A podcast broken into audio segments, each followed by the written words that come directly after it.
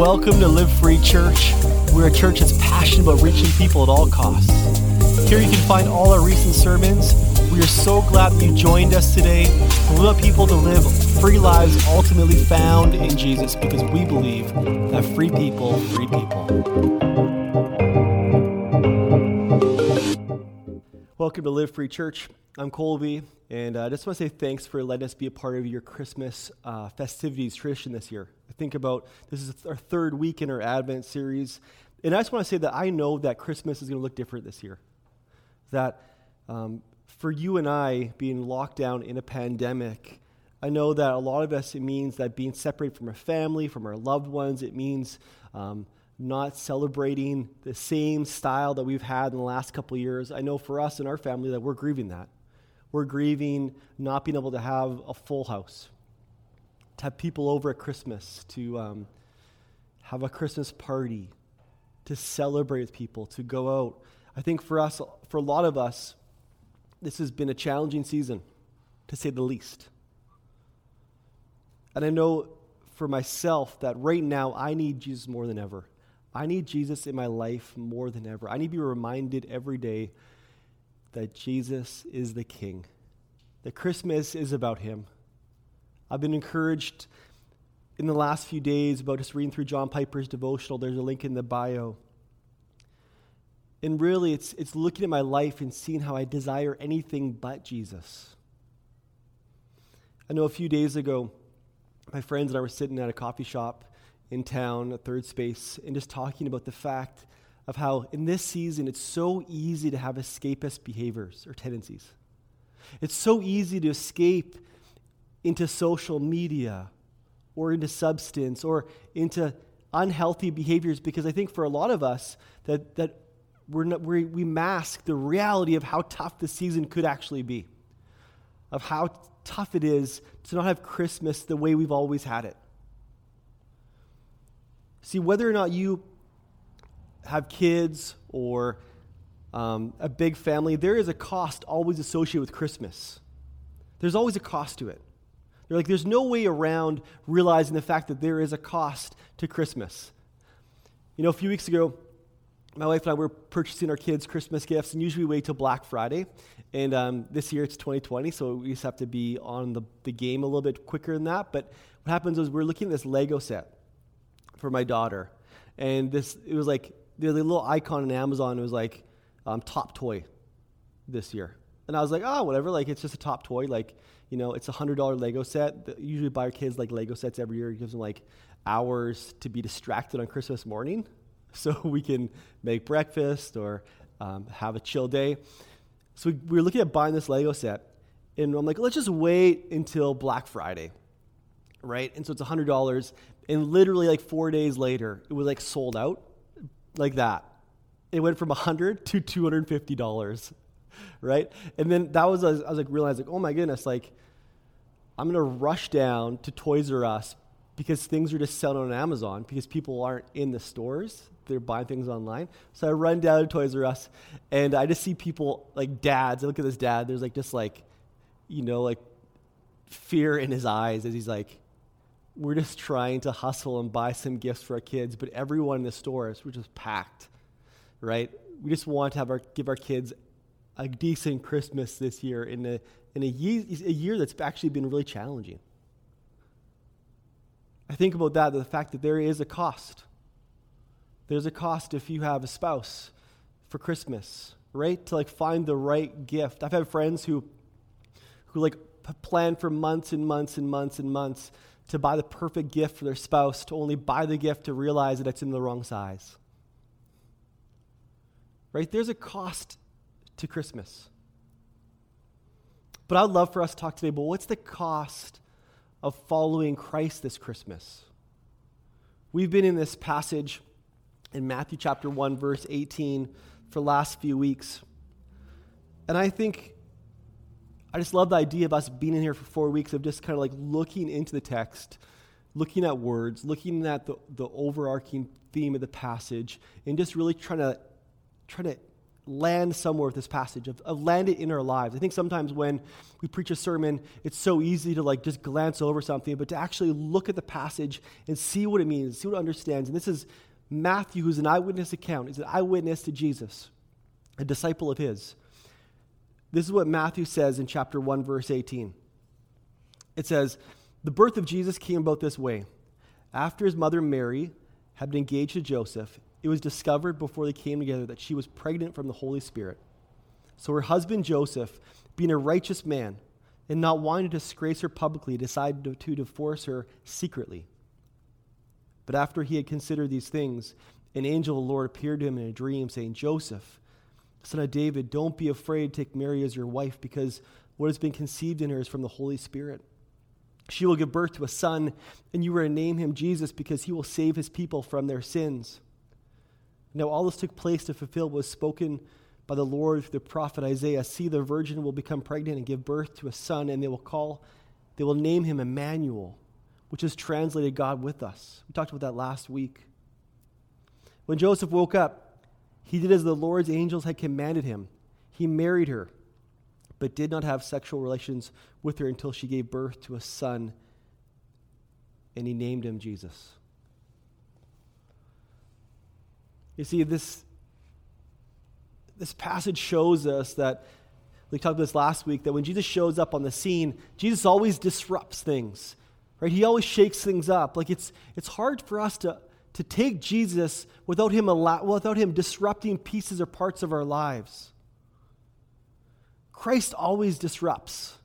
And we're finding this passage, before he is even born, he's a disruption. He's a disruption to Mary and to Joseph. It's easy to look back on the story and see the outcome of the whole story and say, you know, because when you look back on, on years from your life, if I look back on last year, it's so easy to see with twenty twenty vision, but to be in the midst of the moment, this is what I want to talk about today, is the disruption that, that Mary and Joseph faced. See, no one will ever receive Jesus as Mary and Joseph did in this passage, but I think it's really easy for us to identify with Joseph and his reaction to the coming of Jesus into his life is easier for us than it is to, to empathize with Mary. See, Joseph was telling himself this really interesting narrative. He says, "I'm a righteous man," right? That he was above the mess of the situation that Mary was in. He was above it. He wasn't going to disgrace her publicly, right? He was going to do it discreetly,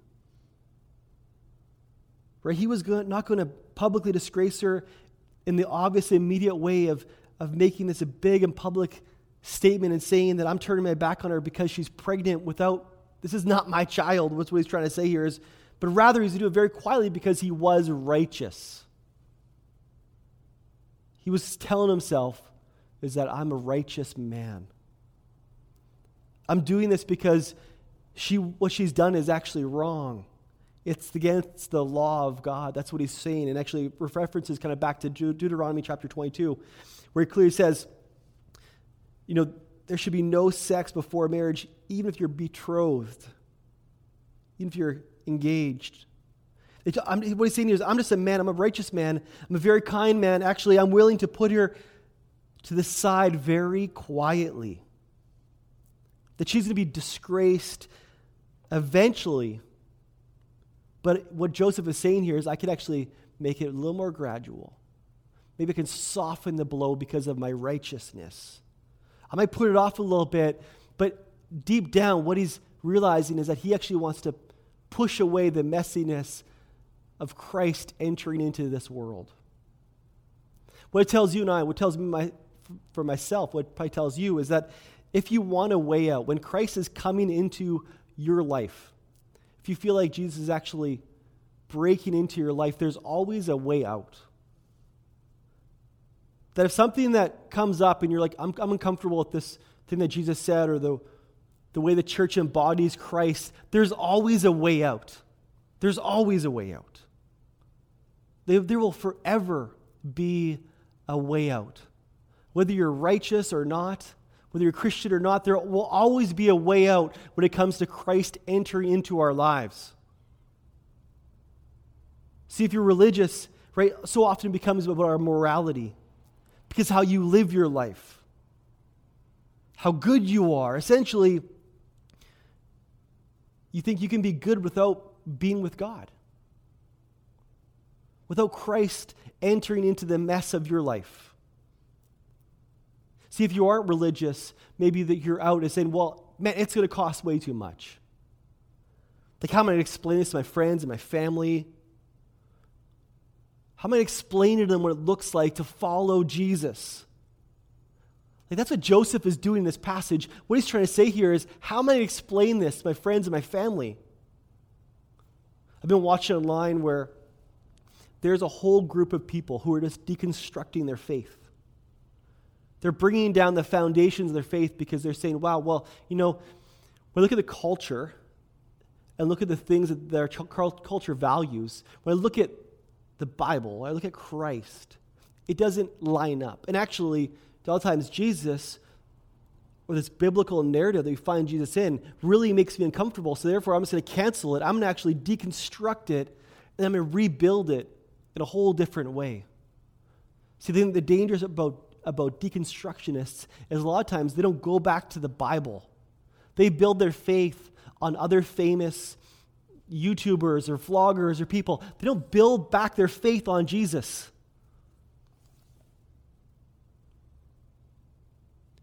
If we think about, you know, a relationship, like, what are the foundational pieces in your life? And my worry a lot of times about deconstructionists or people in our culture who are just deconstructing their faith because they have a hard time with Jesus. Just like Joseph had a hard time with Jesus in this story. Is that you? Your life has foundational pieces whether you like it or not.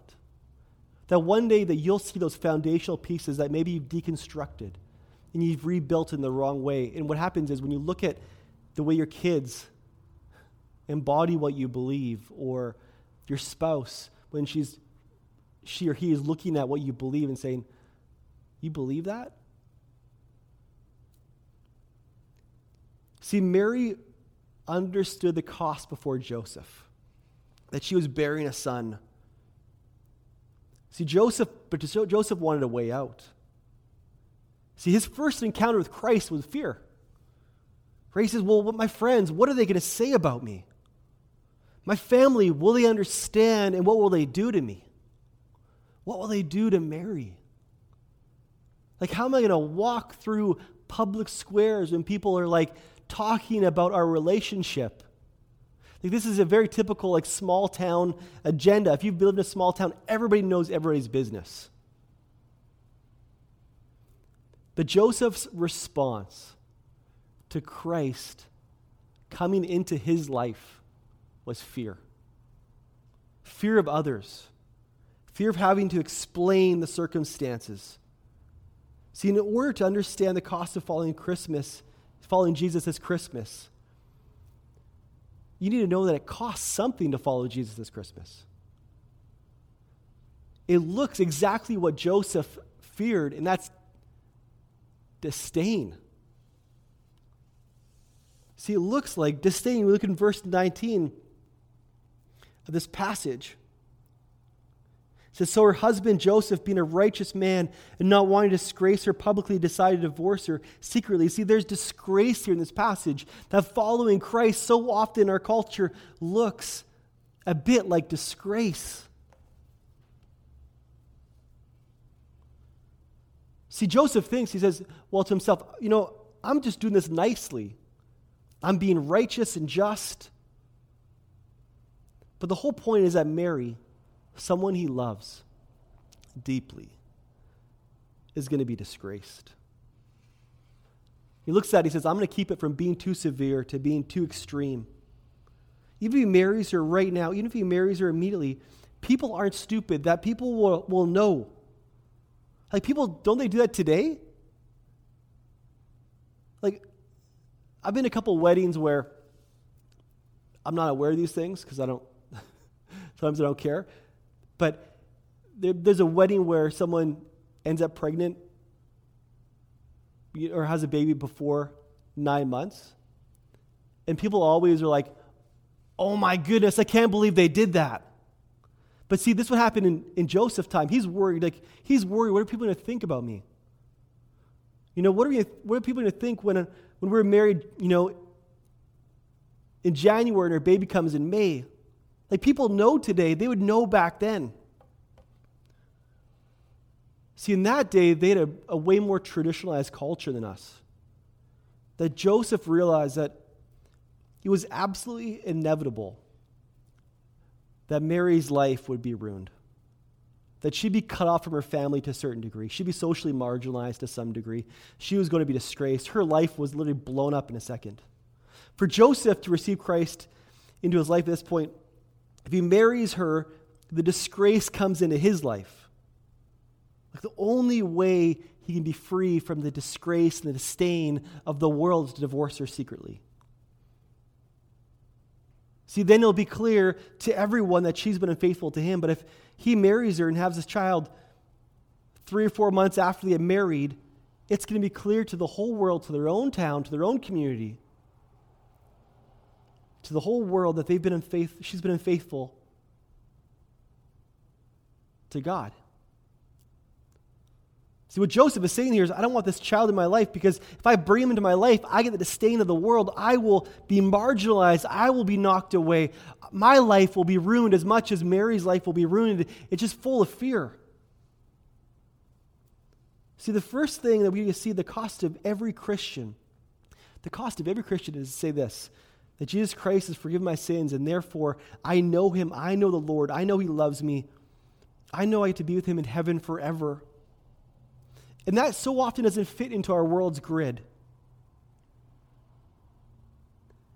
The words you hear, what the world hears when you say that, when you say, I'm a broken, sinful person, that Jesus came to save me. The world says, you must be arrogant.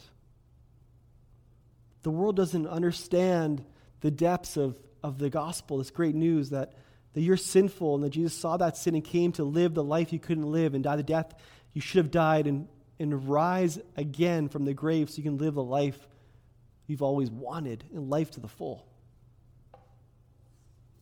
See, our world so often says if there is a God, only the only people would find God would be the very good people in the world, the greatest people in the world. As Christians, as Christ followers, we say exactly the opposite.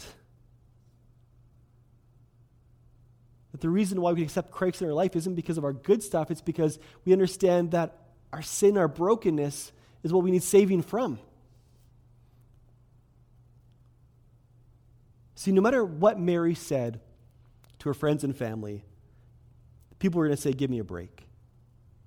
And no matter what you say, when you say, I'm going to follow Jesus, I'm going to build a business in Kelowna, and people are like, oh, you're a Christian? Like, okay, crazy. Like, um, give me a break. You know, that's the disdain. That's the disgrace. Maybe people have thought so well of you before you became a Christian. Now think you're just a marginalized person, or you're just like a, a ra- radicalized religious right person. You can still be a very nice person. But a lot of times people think, well, I don't know what happened to him or her, but I hope one day that she'll wake up.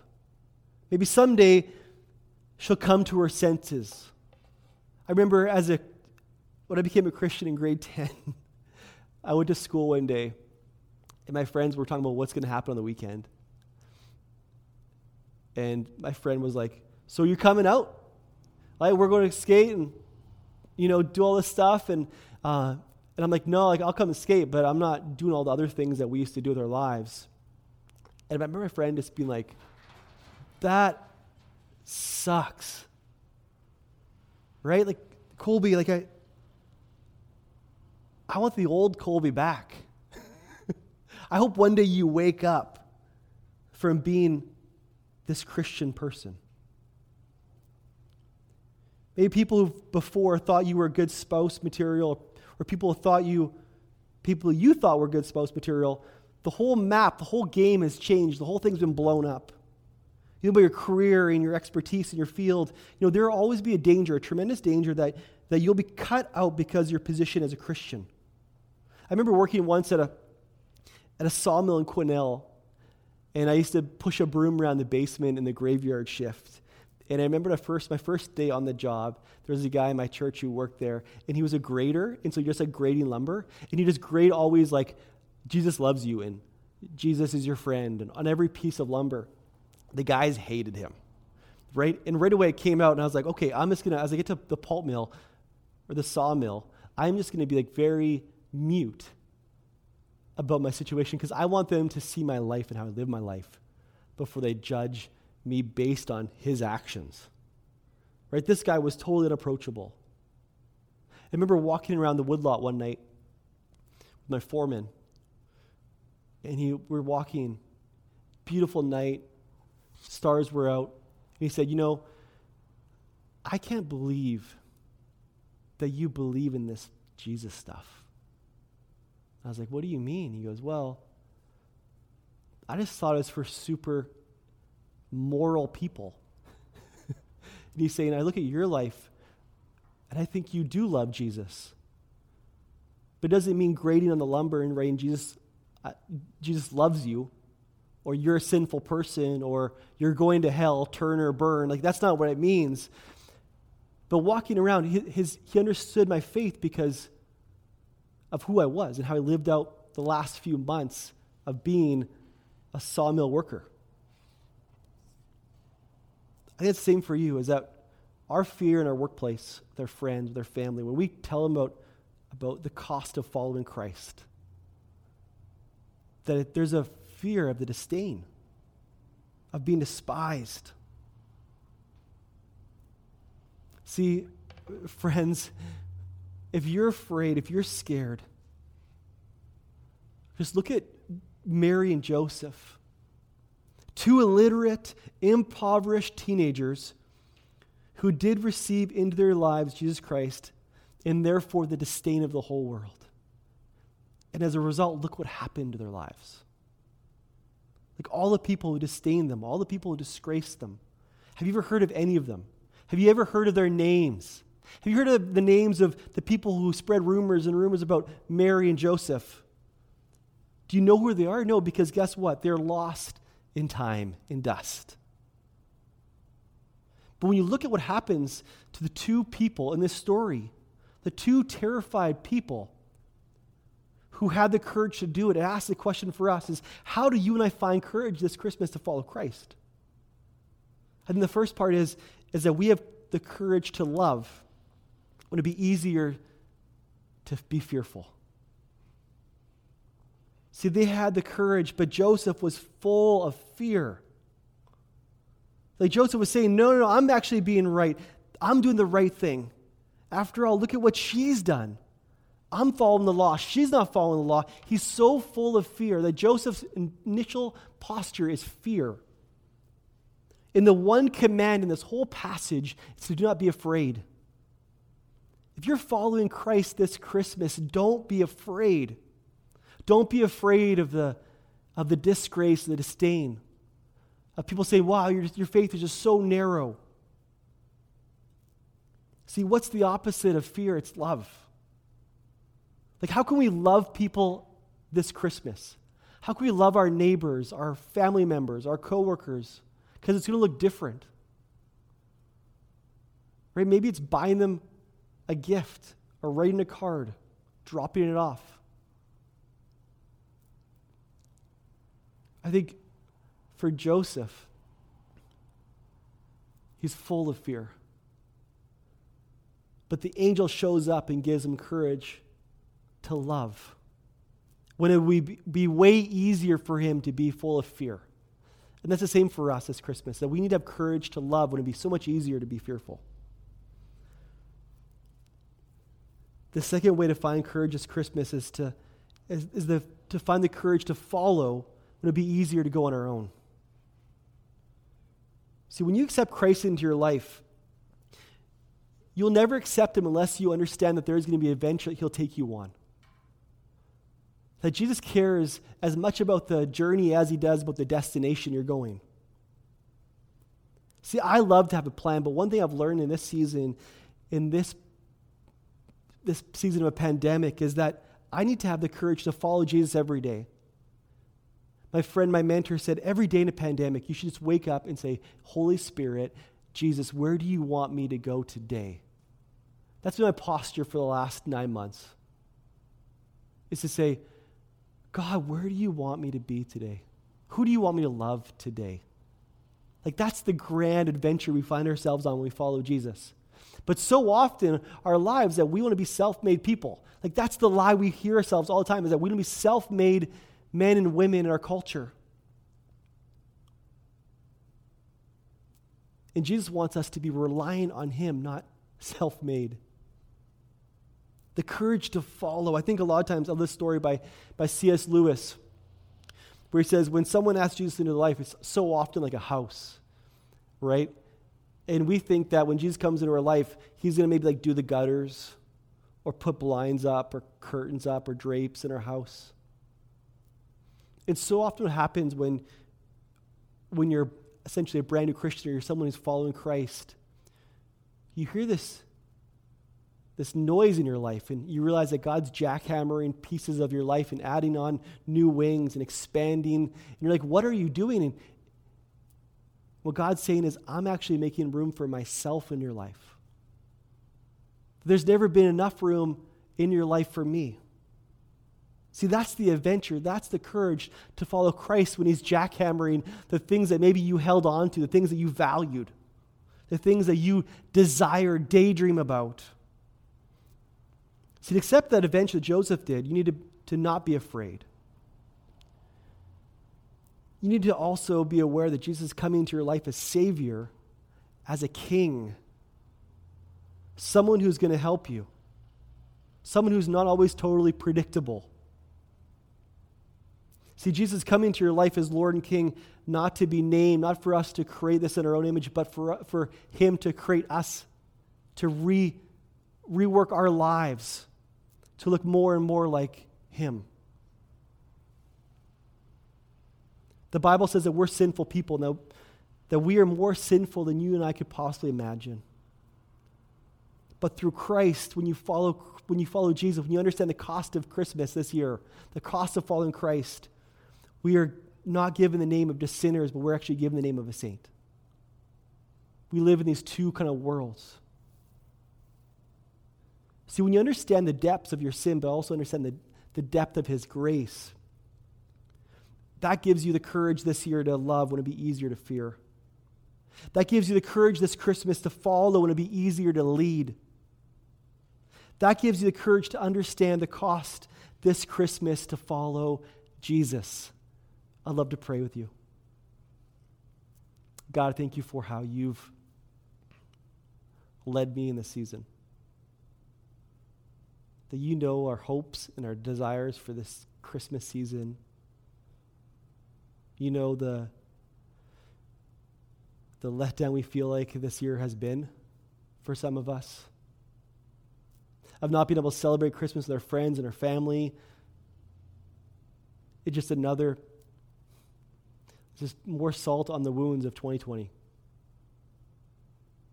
Father, I pray that we would have the courage to follow you this Christmas. When I know a lot of people in Kelowna are so fearful. But would we rather choose love? Because you loved us first. Would we follow you every day? Would it be so much easier to lead ourselves? Would it be so much easier to lead and become self-sufficient instead of self-reliant on you? Father, I pray that our posture would be repentant, that, that I'd come before you every day and say, Jesus, where do you want me to go? What do you want me to do? Who do you want me to love? How do you want me to, to love like you loved in Kelowna? People around us, friends and family this Christmas. Jesus, we need you. I need you more than ever. In Jesus' name, amen. Thanks for listening today. Please subscribe to our podcast. Share with your friends. We would love for you to join our movement. All you have to do is go to live free dot church to join us.